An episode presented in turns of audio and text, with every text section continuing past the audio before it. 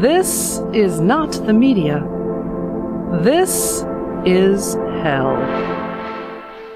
Coronavirus cases in the United States are skyrocketing, with increases in every state and the number of daily deaths as high now as that awful number was back in March during the original outbreak when nobody was prepared and most of us had no idea what was meant by the abbreviation PPE. Sure, the pandemic is still a joke on Fox News, and yes, the cashier at the grocery store told my girlfriend that the coronavirus is a hoax perpetrated by Bill Gates to make hundreds of billions of dollars. And of course, there's a bit more hope now with the success there has been with potential vaccines.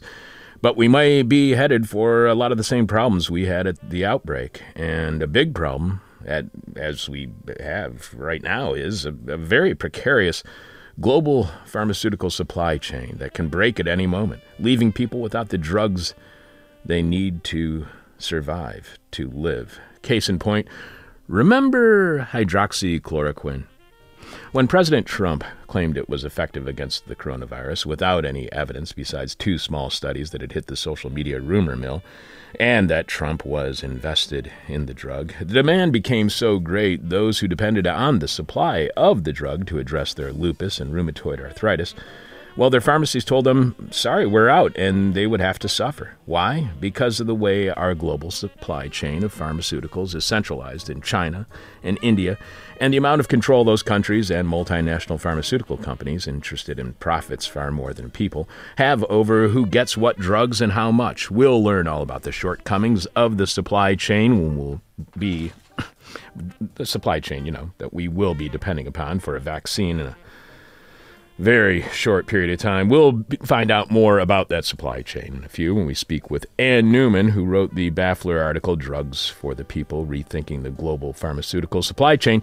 Anne is the author of the book, The Good Death An Exploration of Dying in America. Anne is a visiting scholar at the Center for Religion and Media, New York University, and a former editor in chief of that center's publication, The Revealer where she is currently a contributing editor. You can find out more about The Revealer at therevealer.org. And is also a contributing nonfiction editor at Guernica Magazine, which you can find at guernicamag.com. Follow Anne on Twitter at Other Spoon. Other Spoon. And find out more about Anne at her website, anneumann.com. That's N E U M A N N. I'm your bitter, blind, broke, gap tooth radio show, live stream, podcast host, Chuck Mertz. Producing is Alex Jerry. Alex, please remind us what is this week's question from Hell for our listeners? This week's question from Hell is What are you refusing to concede? What are you refusing to concede? The person with our favorite answer to this week's question from Hell wins our new Grand Black This Is Hell Winter hat. You can see the new Grand Black This Is Hell Winter cap and all of our merchandise right now by going to thisishell.com and clicking on support. You can leave your answer to this week's question mail at our Facebook page. You can tweet it to us. You can email it to us. But we must have your answer by the end of today's show when we are announcing this week's winner. Following Jeff Dorchin in the moment of truth during this week's moment, Jeff. Hmm, he is not leaning on survivor bias. Jeff is. What is it now? I forgot what his moment of truth is. I got the stupid thing in from last week. I hate find and replace. Uh, Jeff, Jeff, stands on a principle. That's so we went from uh, leaning to standing. Yes, stands on a principle. Oh man, I had so many problems with find and replace today. I, it was so annoying. Google uh, Docs really failed me this morning. Alex will have more of your answers to this week's question from hell following our guest. Again, the question from hell is what are you refusing to concede? What are you refusing to concede? Your eyewitness to grief. This is hell, and I am filled with grief today. More of the annoyance variety of grief than the one filled with sorrow, although the former can morph into the latter with frightening ease. Today I'm irritated, angry even, because the coronavirus has entered the building. Don't worry, Alex, not this building, but the building where I live. My second floor neighbor in our three flat, who lives immediately downstairs from us, has tested positive for COVID 19, which means I'm freaking out and likely will be for the next few weeks as we do everything to avoid contact with our neighbor. We've agreed that we will not be using the same entrance, and if our neighbor is going to be in any shared living space, he'll contact us before entering and after exiting, and I'll be sanitizing those spaces today immediately after the show. So, yes, the virus has come to my door reminding me that, yes, this is hell. We got an email to chuck at thisishell.com. From Martin about our Election Day interview when we celebrated democracy by discussing anarchism.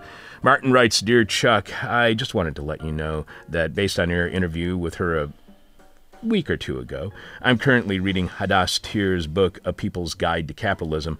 All I can say is, wow, this is what Marx's capital should have been from the start. Easy to understand, accessible.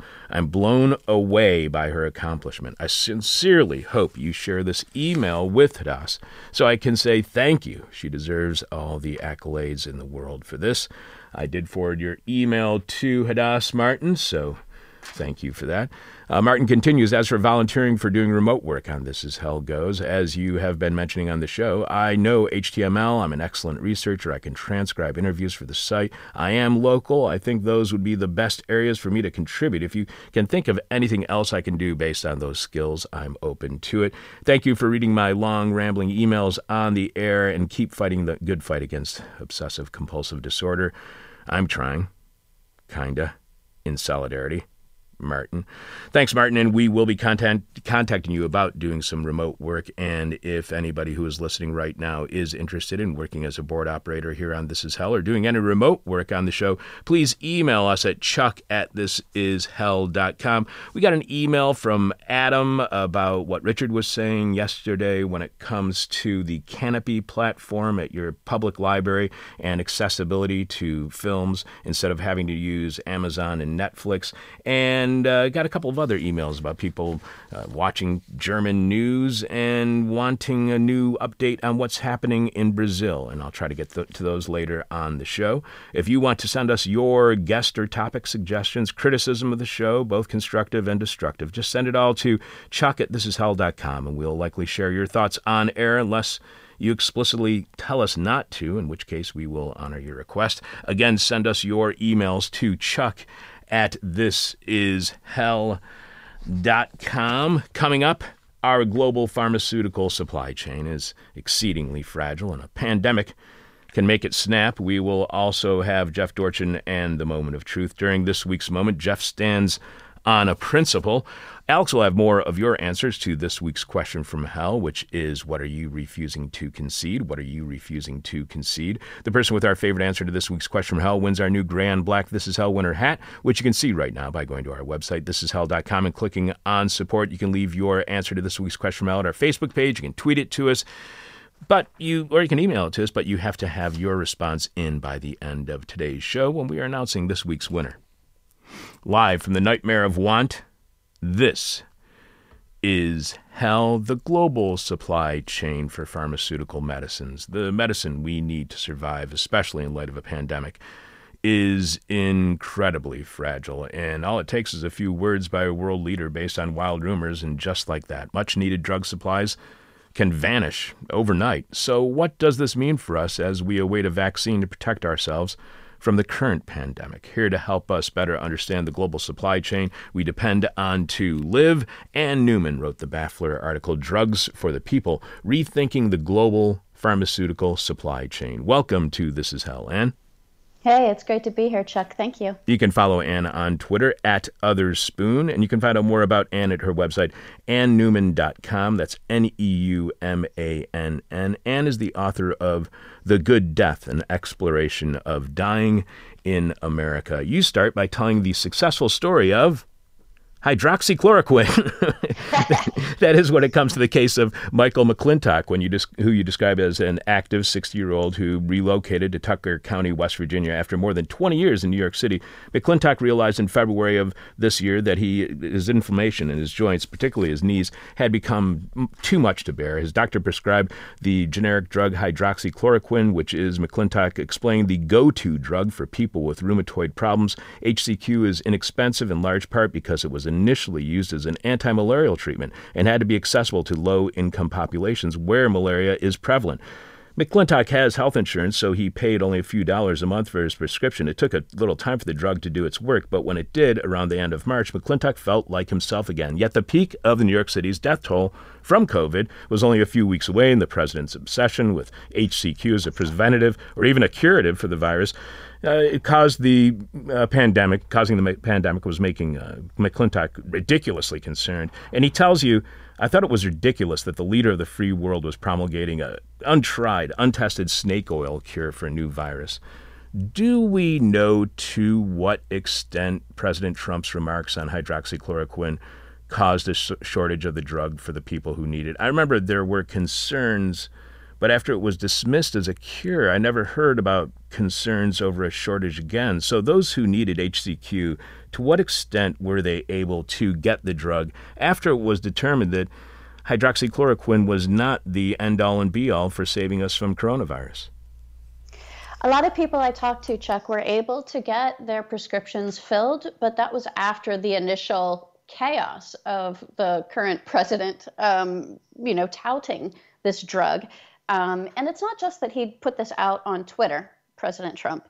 It's that he actually um, pressured Stephen Hahn, who's the commissioner at the FDA, um, was appointed um, last year, um, he actually pressured Stephen Hahn to issue an emergency use authorization, and there was absolutely no reason for this. There's there's nothing out there that says HCQ is going to help with this um, this pandemic, um, and so uh, only three days after the issuance of that. Uh, emergency use authorization. You'll see it, um, the acronym EUA. Um, only three days later, it was put on the drug shortage list. And that's a crazy drug shortage list. This is basically the start of this article for me. Um, I was like, okay, how many other drugs are there um, that are in short supply in the country? And um, the list is at like 174 drugs right now. So that was kind of the cue to me that, oh, hey, wait a minute, um, something is going on here that our drug supply chain is so fragile and that a chaotic president can use tweets, um, a chaotic president that can pressure um, particular government agencies and, and their current leaders, um, can, can actually jeopardize the um, continuation of the use of this drug for people who need it for things like um, arthritis or lupus. So, if there's so much money to be made in the pharmaceutical industry, what? Wh- why would there be a shortage of any drugs? You would think that there would be an oversupply of drugs in order to make certain that they could sell as many drugs as possible. So, what explains why the market cannot provide the drugs that we need? Why there is any shortage of pharmaceutical drugs in the pharmaceutical market? Well, it's a long story, and um, I can make it really short. Um, this goes back to, say, the foundation of the FDA, um, which was established in the 1960s. Do you remember thalidomide? Chuck, that um, caused deformities in um, in children. Um, it was a drug used device in Germany, and it was used um, to treat women who couldn't sleep while they were pregnant and, and, and led, morning sickness. Led to deformities in hands and feet, correct? Yeah, exactly. And so this um, caused the um, formulation of a process at the FDA. Um, it was actually spearheaded by a woman named Frances Kelsey. Um, and so this process that um, uh, tests the validity and safety of a drug was established. Um, but that um, FDA, that trust in government, um, has also um, or distrust in government, um, the our relationship to the FDA has changed quite a bit over time.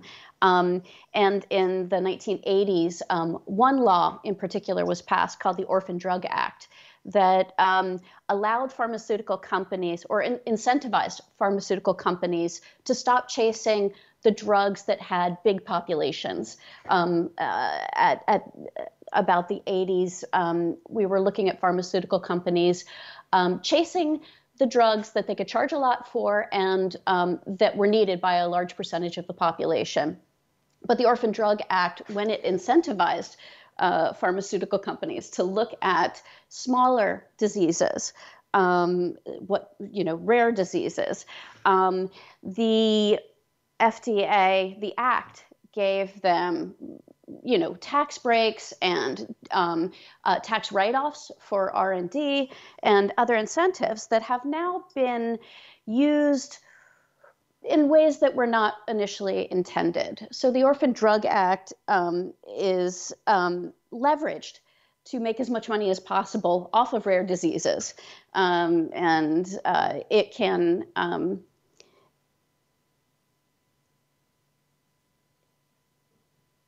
It has led to a huge amount. Are you still there? Yeah, yeah. I was, listening. I, you know, I was just kind of fascinated by uh, this, the Orphan Drug Act, and how it. Uh, you said it, it, wasn't intentionally made in this way. Uh, and every time I hear people say that these are unintended consequences, I can't help but think: uh, Are we certain that they were unintended consequences? Do you know to what degree the pharmaceutical industry was involved in writing the Orphan Drug Act?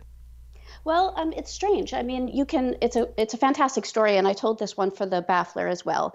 Um, the um, do you remember the TV show Quincy M.E.? yes. With, with Jack Klugman. Yes. He actually produced several episodes that um, pressured the government to pass the Orphan Drug Act. His brother um, suffered from a rare disease. And so there were about 20 to 25 million people in the country at this point in time who did experience a rare disease. And um, and I think there was a lot of good intention of trying to treat those individuals. And um, unfortunately, the pharmaceutical company, for a long time, as we know, has been pursuing profit. Um, and profit has slowly taken over the ethics of their mission. And um, and so what they've begun to do is take some drug that can be, you know, parlayed into treating a rare disease, and um, it's called salami slicing. So they'll just look for segments of the population, 200,000 people or less. And if the drug could apply to that segment of the population, they can um, use the Orphan Drug Act to make tons of money, to get tax credits, and um, and in that process, and now we're coming back to the article, um, they've offshored a lot of manufacturing. At this point, um, China is the primary source for most of the um, active pharmaceutical ingredients, and India is the biggest producer in the world of, um, of our generic drugs. And so by offshoring all of this manufacturing, United States big pharma is saving, you know, some estimates are 30 to 40 um, billion a year. So it's big money that they're not um, they're not spending on production. Um, that's going basically to their profit margin. You write that in our interconnected global economy, a fast spreading amplified rumor, as in the case of hydroxychloroquine, can easily distort markets. How easily are markets distorted, and is that intentional? Does, does distortion mean profit, and therefore markets will be distorted? I think pro- markets are always going to be distorted, whether it's a crazy president um, or it's um, a swine flu, say, um, that uh, you know takes out a segment of the uh, of the swine in China. Um, this is an incident that took place um, a couple years ago, and so uh, a particular uh, drug needed for heart attack patients was immediately limited just because that many um, pigs were slaughtered. Um, there um, is an incident uh, during the 2008 China Olympics where there was pressure on the government to decrease the amount of pollution in the air. So a whole bunch of factories, pharmaceutical factories, and other factories were closed, but that itself caused a shortage as well. Um, so I think, in part, the fact that these shortages take place is a result of environmental issues, um, political issues, um, rogue, crazy presidents, um, but it's it's a result of um, the way that the United States government has failed to step in and do what's right for um, public health. Um, pharmaceutical companies have been allowed to pursue their own profit and what's the easiest for them, and we've let them get away with it. So there's no overarching um, authority that is saying what is best for the people and um, how do we make sure that those who need these drugs will get them. I guess that comes to the, the bigger question then is why isn't the pursuit of profits good for public health? Why isn't the market suited for protecting the public health? It's a great question, and I think one of the saddest, um, one of the saddest um, tropes of our public conversation about healthcare at the moment. Um, we know that the free market is just never going to serve those ill people who are not considered quote unquote productive to society. Um, we're um, looking at people who have um, illnesses, and um, my wheelhouse is usually elders, right? And um, and elder care in the United States. Um, we have done a very poor job of taking care of those who don't show that they, you know, in a in a monetized way contribute to society. And so we've kind of written them off. We've monetized everything, and um, it's a real tragedy. It says a lot about who we are as a as a country at the moment, and and maybe um, as a human population at the moment. Um, but we we know that not everything is going to be best under a profit driven market. Um, we also know that consumer choice isn't going to save us, right? Like, um, remember the controversy over plastic straws? For a, mo- for a minute there, we were all like, oh, if we all stop using plastic straws, we can save the planet. But that kind of consumer choice mechanism is never going to get us where we need to be. It's going to take, it may raise awareness, but it really takes regulation at the government level, particularly the federal level, to um, change any of these, to change the ethics and, and trajectory of any of these policies. You write that during this year's presidential election season, one could sense that American voters dislike and distrust the big drug companies. Senator Bernie Sanders could count on his audiences to roar when he called for stricter regulations of the crooks who run Big Pharma. President Trump, as well, incorporates anti pharma rhetoric into his standard stump speeches. The current state of the country's pharmaceutical affairs is largely the result of the industry's lack of foresight and its profound greed, as well as the federal government's unwillingness to regulate the renegade industry. So, if this industry is unpopular, if politicians of every stripe are going after pharmaceutical companies rhetorically, what explains their unwillingness at becoming the political hero? Why wouldn't either party want to be the one that scores those political points by reining in the very unpopular pharmaceutical industry? What do you think is the biggest obstacle? Oh, God, it's probably contributions to politicians. I mean, uh, we all know that politicians can say a lot of things, but actually enacting a change is really difficult. There's a particular aspect of um, pharmaceutical industries myth making that I think is also a real challenge to addressing their excesses. And that is the oh my God, if you regulate what we charge for drugs, research and development is going to suffer. Um, we hear it again and again. Um, so we can't, you know, we can't decrease the price of the shots for rabies because research and development at any of these uh, uh, giant pharma companies is going to be harmed. Um, there was a drug that came out a couple years ago that, um, what is it, Zolgensma, um, and it costs 2.1 million per dose. There's no ceiling on the what any pharmaceutical company can charge.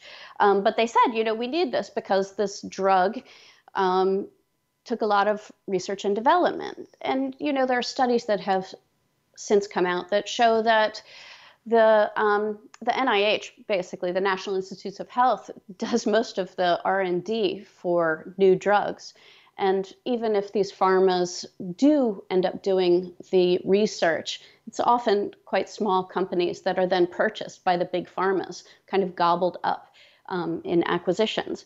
So this is a lie, and it's a lie that um, is very powerful. Um, we like being the best producer and, and developer of drugs in the world. We like to think of ourselves in a, this exceptional way. Um, and so we've kind of kneecapped ourselves every time we want to hold uh, the big pharma accountable. But also, they're just an enormous industry that make incredible amounts of money, and we just don't have the political will, or I would say the political culture that has its ethics and, and values um, in line with, say, the benefit of the people um, to really make that regulation happen. You write that drug prices are so high, as you were just saying, Big Pharma says, because the cost of research and development is so high. We can't lower drug prices, they tell Congress, because the reduction in revenue would end America's drug innovation, and therefore raising drug prices would end the global dominance of the American pharmaceutical industry. Legislators tremble at the thought of oh. losing this imagined exceptionalism, an exceptionalism that you were just touching on. But what do you mean by, and how do you see this as imagined exceptionalism? Because American exceptionalism and innocence is something that we talk about a lot on this show. So, how do you see this as imagined exceptionalism? Well, we all know that there are many ways to define exceptionalism. Um, I talk a lot about India uh, and India's patent regulation in this piece. And I think we could call exceptionalism actually passing and enforcing laws, uh, creating a culture that keeps drugs affordable for every individual in the nation. I mean, that could be a kind of exceptionalism. But this idea that we are, you know, we see it a lot in the tech industry. We're the first to create this platform. Um, we have these crazy rich billionaires because of their crazy innovation, Elon Musk, et cetera. Um, and we kind of like to put these individuals on pedestals um, and to say that they are innovative and they are what makes us unique. And I think we've got our we've got our priorities mixed up. Um, we could call exceptionalism universal health care. You know, we could call exceptionalism a living wage, but instead we choose to define it in a way that um, creates enormous disparity and, and an incredible amount of pain. You write that a recent stat study of Pfizer and Johnson & Johnson, two of the largest pharmaceutical companies in the United States, shows that the costs of innovation make up a much smaller percentage of the company's budgets than they've been letting on. In fact, historically, most of the industry's innovation, as you were saying, is done by the National Institutes of Health or small companies that are subsequently acquired by big pharma. But Pfizer's spokesman, Jerica Pitts, in announcing the success they are having with a still yet to be approved vaccine, that has shown effectiveness in studies said Pfizer's COVID 19 vaccine development and manufacturing costs have been entirely self funded. We decided to self fund our efforts so we could move as fast as possible, and they insisted they were not part of the project warp speed that the Trump administration has come up with. So is the is the Pfizer vaccine the outcome of a completely privately resourced vaccine or is the statement misleading in some way? Because when Pfizer made that statement, I found it it, I, it was hard to believe if not entirely misleading. Yeah, I mean, it's hard to know what um, what line in their budget that came from. I mean, they could be writing it off for um, for donation for all all we know. Um, they also um, are looking not just at the U.S. market, but at the global market. If they are the first to get this vaccine out there, if they can figure out how to transport it and keep it cold and make it work, um, they're going to do very well. Um, I mean, this is the aspect of vaccine distribution that makes me anxious. I think um, the FDA has lost a lot of credibility during this administration simply because they've buckled to Trump's pressure. And I think that um, if we do get a vaccine that people are confident in using, um, we may see reticence in people to use it. But I think we're also going to see a global um, a global desire to get their hands on this drug. So how quickly can it be manufactured? How easily can it be transported? Who are going to you know how do we set up a triage for who receives this first? Is it going to look like um, i don't know we're doing early tests on say the most vulnerable elders in nursing homes or for frontline workers? Or is it actually we're going going to establish um, uh, a means of distribution that is equitable and safe um, and then how do we how do we decide what we sell it to France for? And I say we because um, this is what Pfizer's going to be doing. Are they going to go for the highest bidder? Um, and I think all of their behavior after this point, after the vaccine is um, in use, after it's approved, um, is going to tell us what Pfizer's priorities are. And I don't think there's any doubt that profit is their motive, regardless of how they've funded this the fragility of the supply chain is incredible. And you point out many, many points in the whole supply chain where it is fragile. You write, who can know if uh, Trump's promotion of hydroxychloroquine was also related to his family trust's investment in Sanofi, the French manufacturer of Plaquenil, the uh, brand name version of hydroxychloroquine. So I don't want to get into some discussion of if he did profit or not, or if that was his motivation or his incentive in any way. But how vulnerable is public health to powerful investors in the pharmaceutical industry manipulating the market for their own profit and advantage? How vulnerable is it to rumor and wild speculation? Oh, um, well, we saw the run on uh, hydroxychloroquine where um, that was mostly doctors, um, or a majority of those um, initial prescriptions were made by doctors to themselves and their family. So, so we know that fear is incredibly powerful, and um, and I think we're going to see fear and um, and um, reactionaryism or reactionism. What's the word I want? Crazy reaction to the first vaccine that comes out. Um, and of course, um, you know, there are already people paying for their own COVID tests all over the country. Um, what? How many millions of people don't have simple health care right now? How undercounted are the numbers of people who are dying of COVID every day? I mean, this is um, this rampant pharmaceutical grift is really just a, a byproduct of a lack of focus on public health over a long period of time. Um, we can blame Trump all we want, but this is, um, you know, a, a long-term project on um, on the side of the GOP to really take as much money out of public health and services as possible to thwart universal coverage for individuals. And so we're looking at a much larger problem than um, there was a blip in the access for lupus patients to hydroxychloroquine um, at the beginning of the pandemic. This is this is an enormous problem. I was thinking that the reason that so many people listened to President Trump and took his advice when it came to uh, what pharmaceuticals they should be taking, it's because they it isn't because they have an intense amount of trust in Donald Trump as much as they've lost trust in the pharmaceutical industry. What happens to public health when we have lost trust in the pharmaceutical industry? Oh, well, it's an enormous problem. We know that they're not here for public health. um, and, and so it's very hard to imagine um, uh, trusting an industry that doesn't have our well being in heart. You know, if the pharmaceutical industry actually had the heart that they want to claim, they would be pressuring the United States to change um, drug law and, and drug access and, and healthcare um, and uh, insurance coverage. Um, but the industry is not at all doing that.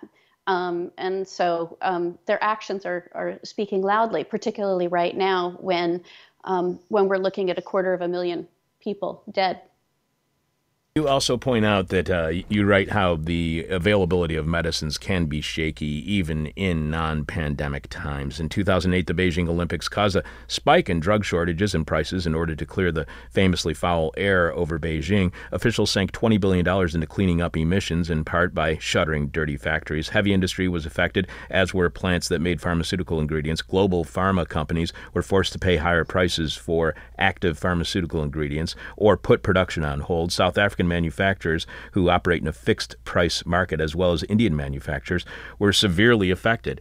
How difficult would it be to lessen the kind of centralization that we have of pharmaceutical production within China and India? How difficult would it be to lessen China's impact on global health via pharmaceutical production? Or does the market demand the kind of control that China has? as it is what is best for global pharmaceutical profits.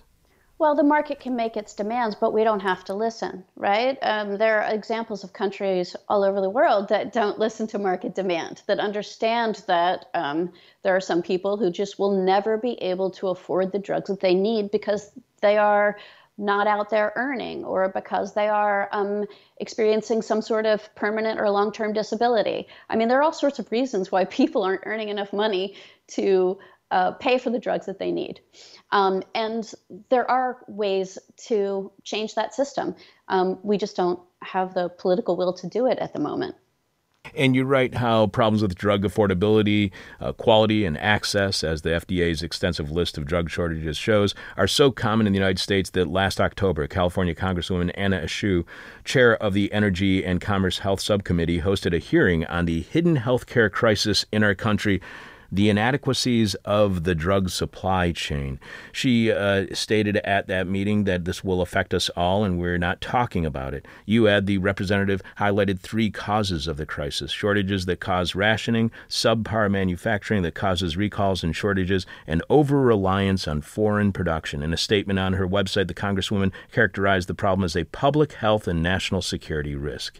Is over reliance on foreign production of pharmaceuticals a national security risk, but good for profits. yeah, it's great for profits, but um, that also makes us all susceptible to um, to a world where we can't get the drugs we want. Um, I mean, listen, we could bring manufacturing back to American shores. Um, absolutely, there's no nothing that prevents us from doing that except for profit margins for big pharma. Um, uh, so so a lot of the reason why we are manufacturing abroad are the usual reasons, right? Um, it's uh, uh, low labor costs, um, but it's also the ability to get around environmental standards.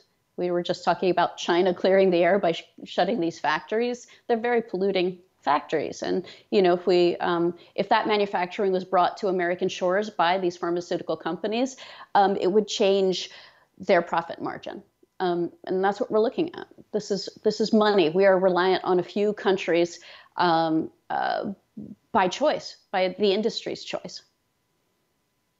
Your writing is just fantastic on this subject because I didn't really know a lot about the weird ways in which the system is fragile, including you write how other disease outbreaks can also cause drug supply shortages. Last summer, as you were pointing out earlier, the outbreak of deadly African swine fever in China caused the mass death of as many as 150 million infected pigs. This resulted in a shortage of the blood thinner, heparin, derived from pig intestines, which is used by heart attack patients.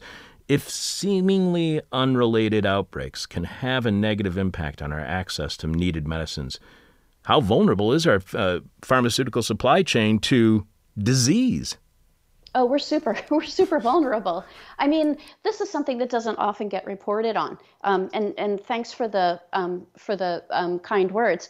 Um, but I have to really give credit to the Baffler, which let me start a series called Drug Money um, before the pandemic and has, since the start of the pandemic, allowed me to kind of pursue these larger questions about how vulnerable we are. Um, my editor, Dave Denison, there is like, um, he lets me run with some of these things and then, you know, helps me find shape. Um, so we knew we wanted to write about India um, and the way that the Indian Supreme Court is constantly battered there by big pharma saying, "Give us, we don't want you to make generics out of our, you know, money earning um, um, uh, uh, drugs." And so, um, and so, it's a great example to to look at countries like India, to look at how um, how profit can be saved for big pharma um, and how susceptible we are all are to any kind of environmental change any you know the swine flu um, a, a, wily dictator who wants to shut down factories um, and um, these stories just aren't being told so um, so I think we need much more reporting on how precarious drug access really is. The Supreme Court case you're talking about in India was the case where they said no to Novartis. Novartis wanted to have one, they wanted to make the generic drug that was the equivalent of theirs to be taken off the market so they could only sell their much higher priced drug. The Indian court decision rejected Novartis's claim that their branded drug promised therapeutic improvement over the generics already accessible, as noted by the Intellectual Property Watch website, the Supreme Court affirmed that India has adopted a standard of pharmaceutical patenting that is stricter than that followed by the United States or the EU. This is because so often uh, pharmaceutical companies get uh, patents when they pretty much add absolutely no value to an already existing drug. What is the likelihood that the United States will not be strict in their giving out of patents to pharmaceutical companies when it comes to COVID 19 vaccines? I just, at this moment, I can't imagine that we're going to be doing anything different from the way we've done it in the past decades. Um, it would take a huge change of government. Um, and and I, I can still hold out hope that something like this horrible pandemic um, will change the way that we look at public health. But so far, we just haven't seen that reaction. And it's been really shocking. Um, at the very beginning, I was certain that. Um, that you know the the people in power in the United States would kind of put down their toys and say, "Oh shit, we have to pay attention. We're we we have to get this right. People are dying," and we haven't seen that, and um, and that really gives me no hope um, uh, of of uh, an improvement or a restructuring of how we um, fund and um, and and tend to public health. Um, yeah, you were you you mentioned that Novartis case. That was in 2013 in India, and Novartis basically said, "Listen, we don't want you to have this generic."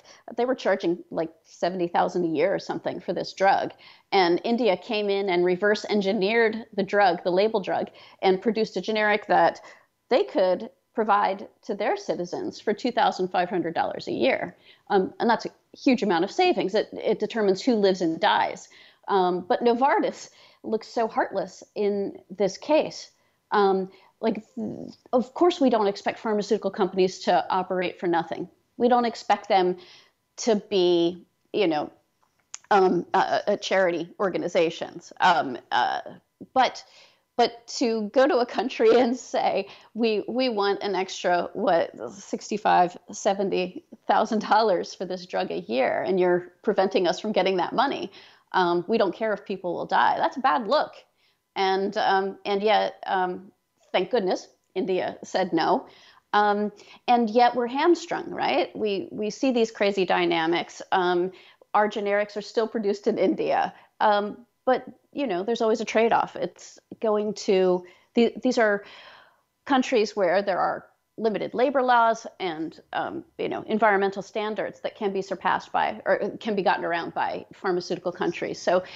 Um, or pharmaceutical companies. So we really, it, it's not a good situation. Um, it's got an evolutionary history to it, um, and we've just been gutless or unmotivated to make the right decisions for public health.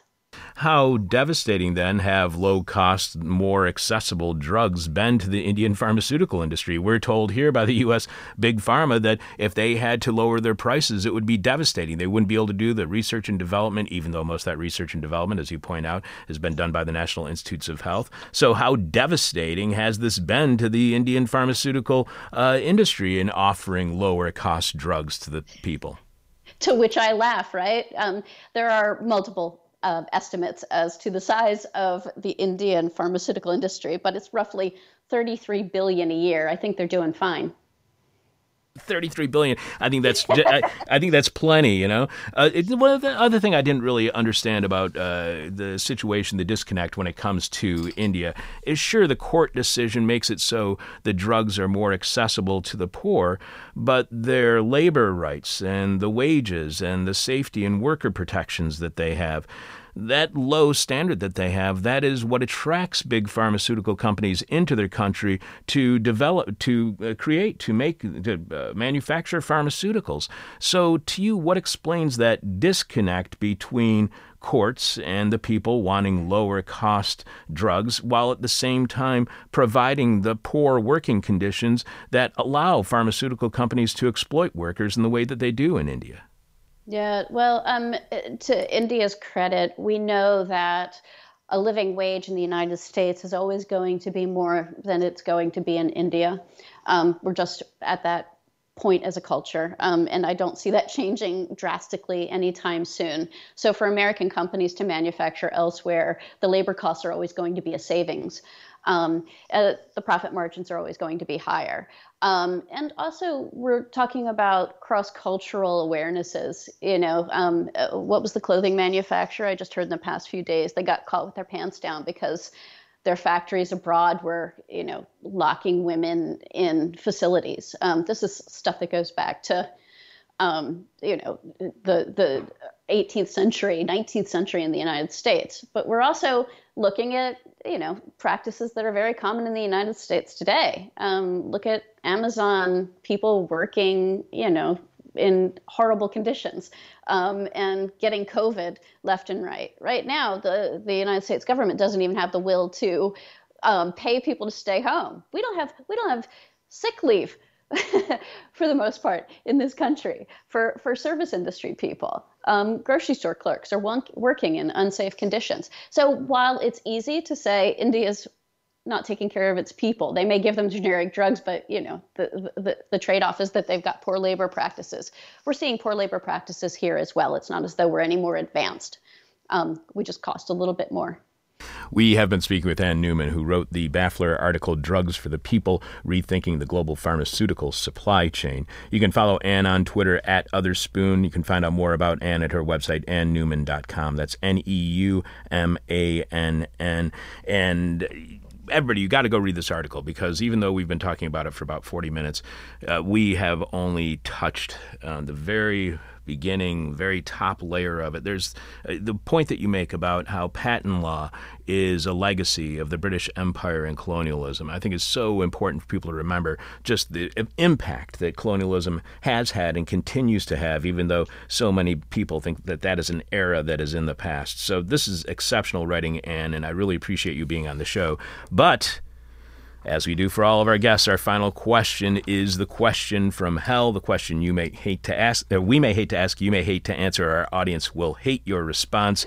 and considering how the market reacted, how it responded to the COVID 19 pandemic outbreak, how do you think they will respond to the next pandemic? Do you think the market learned anything from their response to COVID? No, the market didn't. The market doesn't learn. The market is not a being. It is a collective of um, people that are driven for purposes that are outside of human well-being. so I, I'll take that as a no then. and thank you so much for being on our show. This really is fantastic writing, and I'm going to look for more of your writing on the uh, dark money situation that's happening with Big Pharma and your writing at The Baffler. Thank you so much for being on our show this week.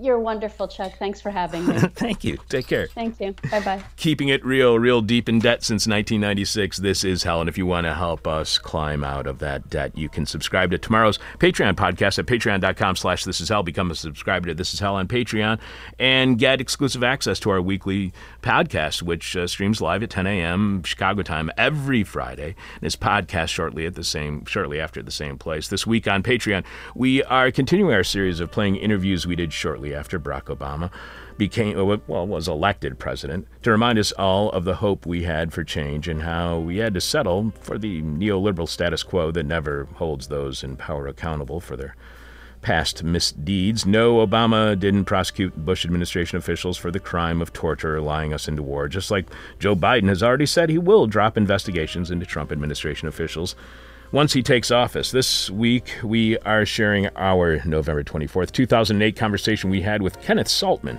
the author of Capitalizing on Disaster, Taking and Breaking Public Schools, and editor of Schooling and the Politics of Disaster, as we spoke with Jack Schneider and Jennifer Berkshire yesterday on their book Wolf at the Schoolhouse Door on the attempts to end public education. Why not reflect on how the Obama and Biden administration was very destructive to public schools in an attempt to build bipartisan consensus with conservatives who want to impose a system of everybody at each other's throats, and they want to get that everybody at each other's throats starting in schools at a very, very young age. Ken had just posted an article he had written with past This Is Hell guest Henry Giroux, titled Obama's Betrayal of Pub- Public Education. Arne Duncan and the corporate model of schooling. Also on tomorrow's Patreon podcast, you may have heard me mention this earlier, but I'm freaking out because COVID 19 has arrived at my front door, has entered the building, gone to the floor just below us, and found a home in the respiratory citizen, uh, citizen system of my downstairs neighbor.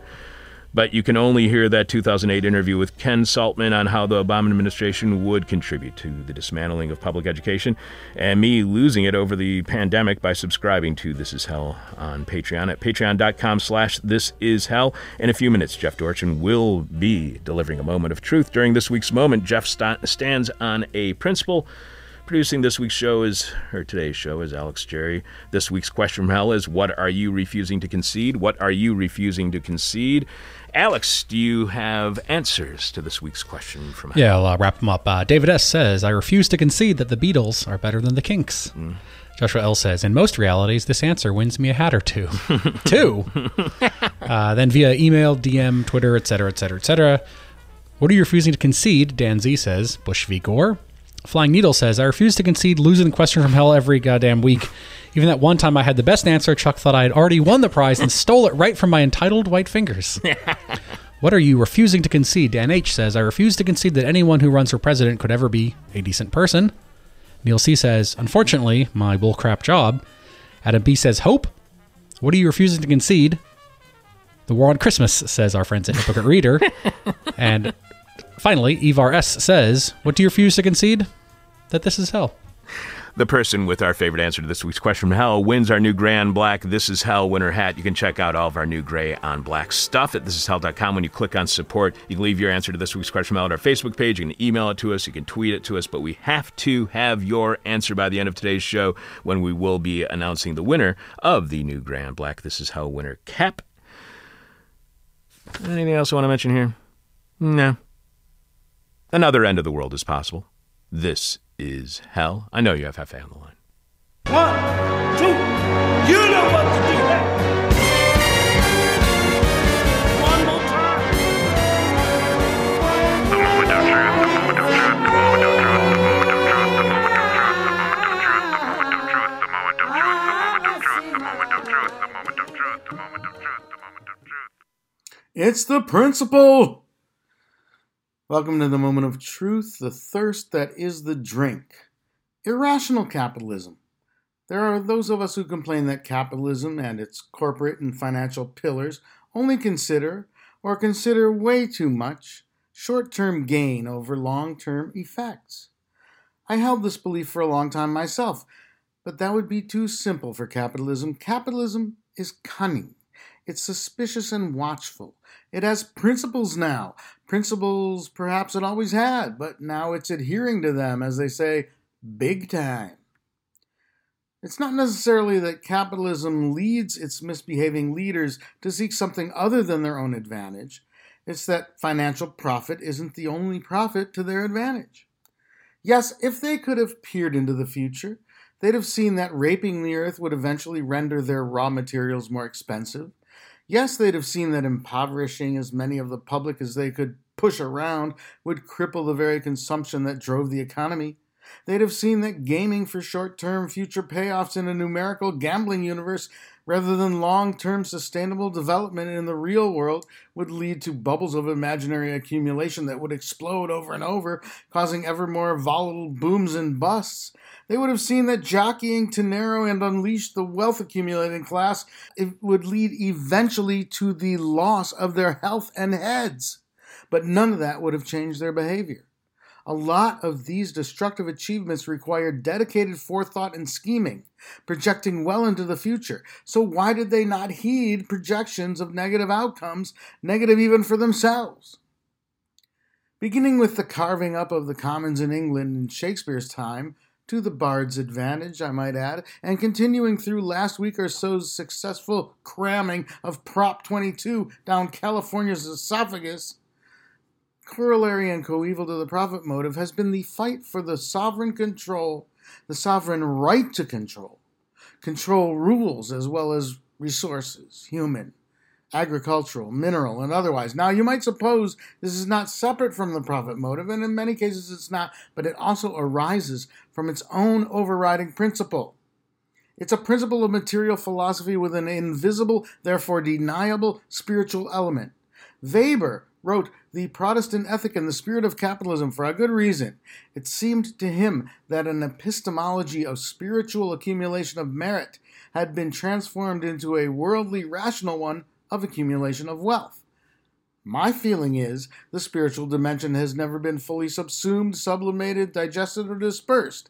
My feeling is it's still the divine right of kings to own everything within the boundaries of the realm. My feeling is, and my feeling is, and my feeling is, and that's how I feel.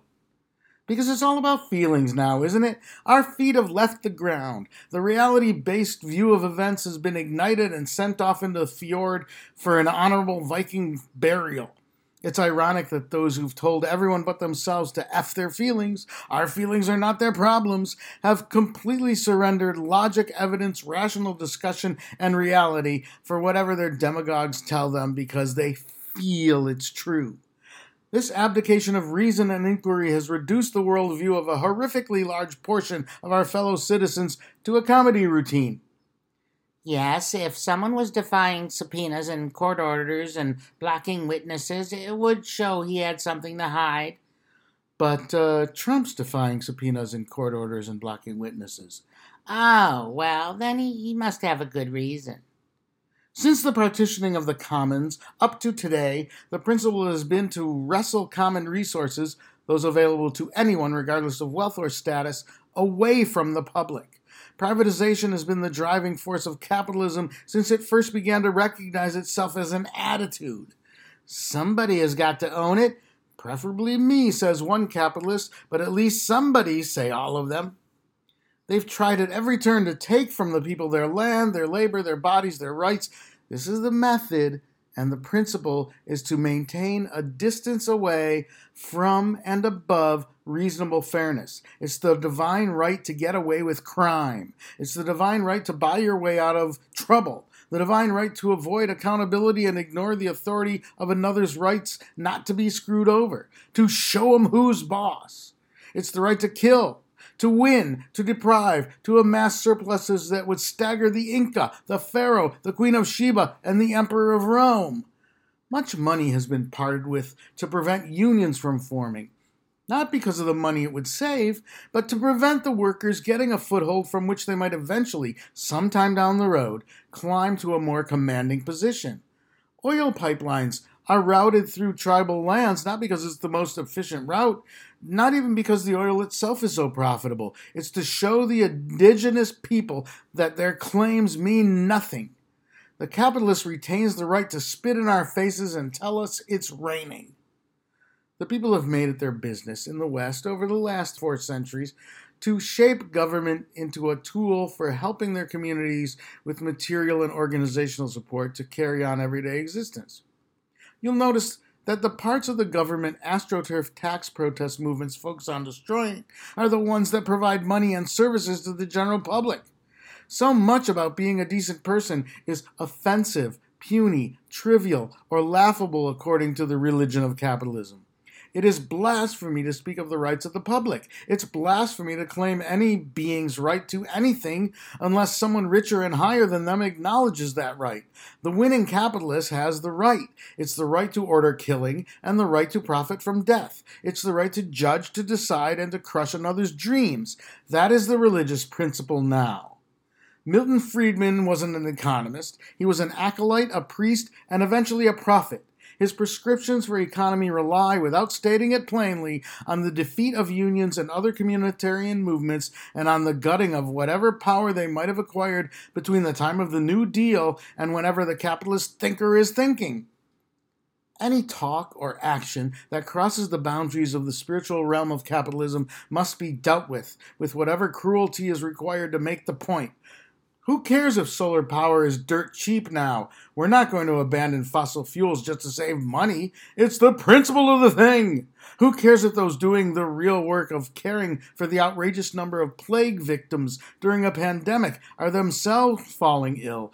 Government is not the answer because the principle we're defending is exactly that Government is not the answer. Who cares if it would be more efficient to do away with the private medical insurance structure? It's an institution, an institutional monument to an ideal, the ideal of privatization at all cost. This is why it's so easy to imagine Biden's accession to power having little to no effect on the public state of well being. The real solutions are all forbidden by the national religion, a spiritual illness that's spread throughout the world, though nowhere is it nearly as virulent as it is right here in capitalism's holy land. Biden won't solve the problems of record poverty, hunger, disease, and homelessness because the amount of money he'd have to channel away from the overseers of possibility is so great it's almost forbidden for him to entertain the inkling. So, of course, the people will rise up. And when the police come to put down the unrest with their religiously sanctioned violence, it will again be blasphemy for Biden to consider, for the wispiest sliver of a moment, that the police ought to serve the people, not beat them back into servile submission. There are those who say the market can be enticed by profit to do the right thing.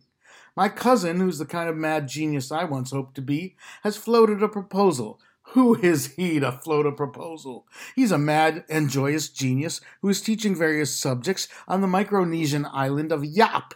He has a PhD and founded an institute, of which he is the entirety. From the island of Yap, he floated, in a press release picked up by the Associated Press wire, a proposal to entice energy companies using the carrot of profit away from fossil fuels toward geothermal energy, of which he's concluded there is enough to power the world economy for millennia and the energy companies can still frack and destroy a little bit, which they enjoy, as long as that fracturing of the Earth's crust is done to make heat within the planet available for the generation of electricity. He's thinking practically. But I'm sure he's being too idealistic. Practicality, efficiency, sustainability, gentility toward the environment, these aren't the concerns of the energy capitalists. They take a backseat to their concern to control land and resources, to maintain that which they already control, and to achieve control over new lands and new resources they don't yet command. Profit is not the motive, it's the power to dictate the feeling and spirit of the agenda. I would be overjoyed to be proven wrong by events. My cousin is onto something.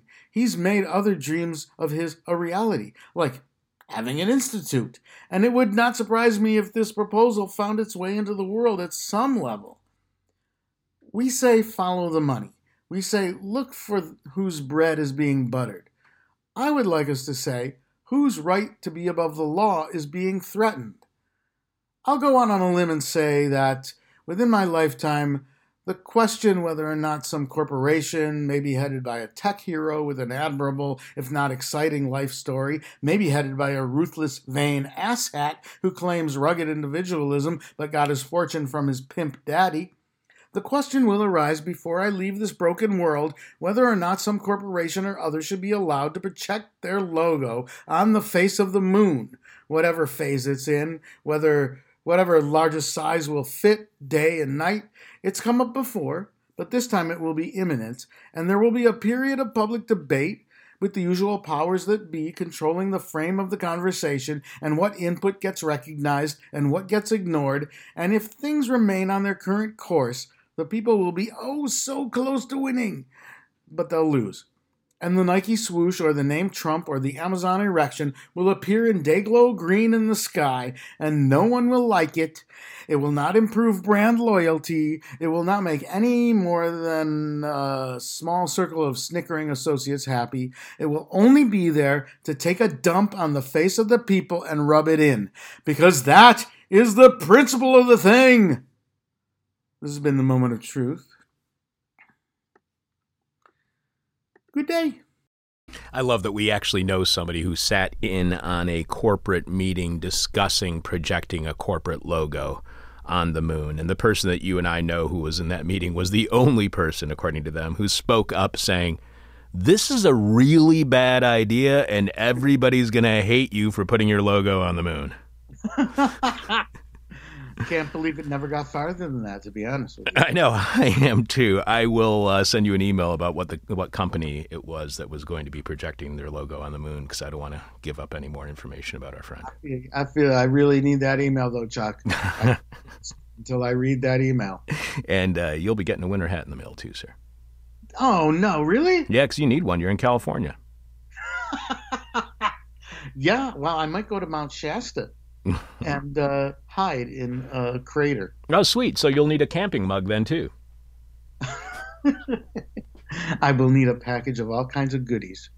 I also will need a a, uh, a Yemeni breakfast of organ meats and eggs. that does sound delicious. All right, Jeffy. Until next time. Yeah. Stay beautiful. Okay. Live from land stolen from the Potawatomi people, this is Hell. I'm your bitter, blind, broke, gap-tooth radio show, podcast, live stream host, Chuck Mertz. Producing this week's show is Alex Jerry. Alex, do you have the rest of this week's answers to the question from Hell, which is, what are you refusing to concede? Uh, F5 and because I think that was it, the ones that I read. Let me double check. Oh, uh, update that Yemeni place is closed. Yeah, unfortunately. That's really sad.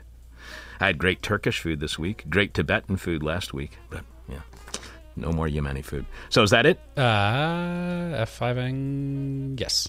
So the answers I liked the most were uh, Flying Needle. It was close. It was close this time. I promise. It was close.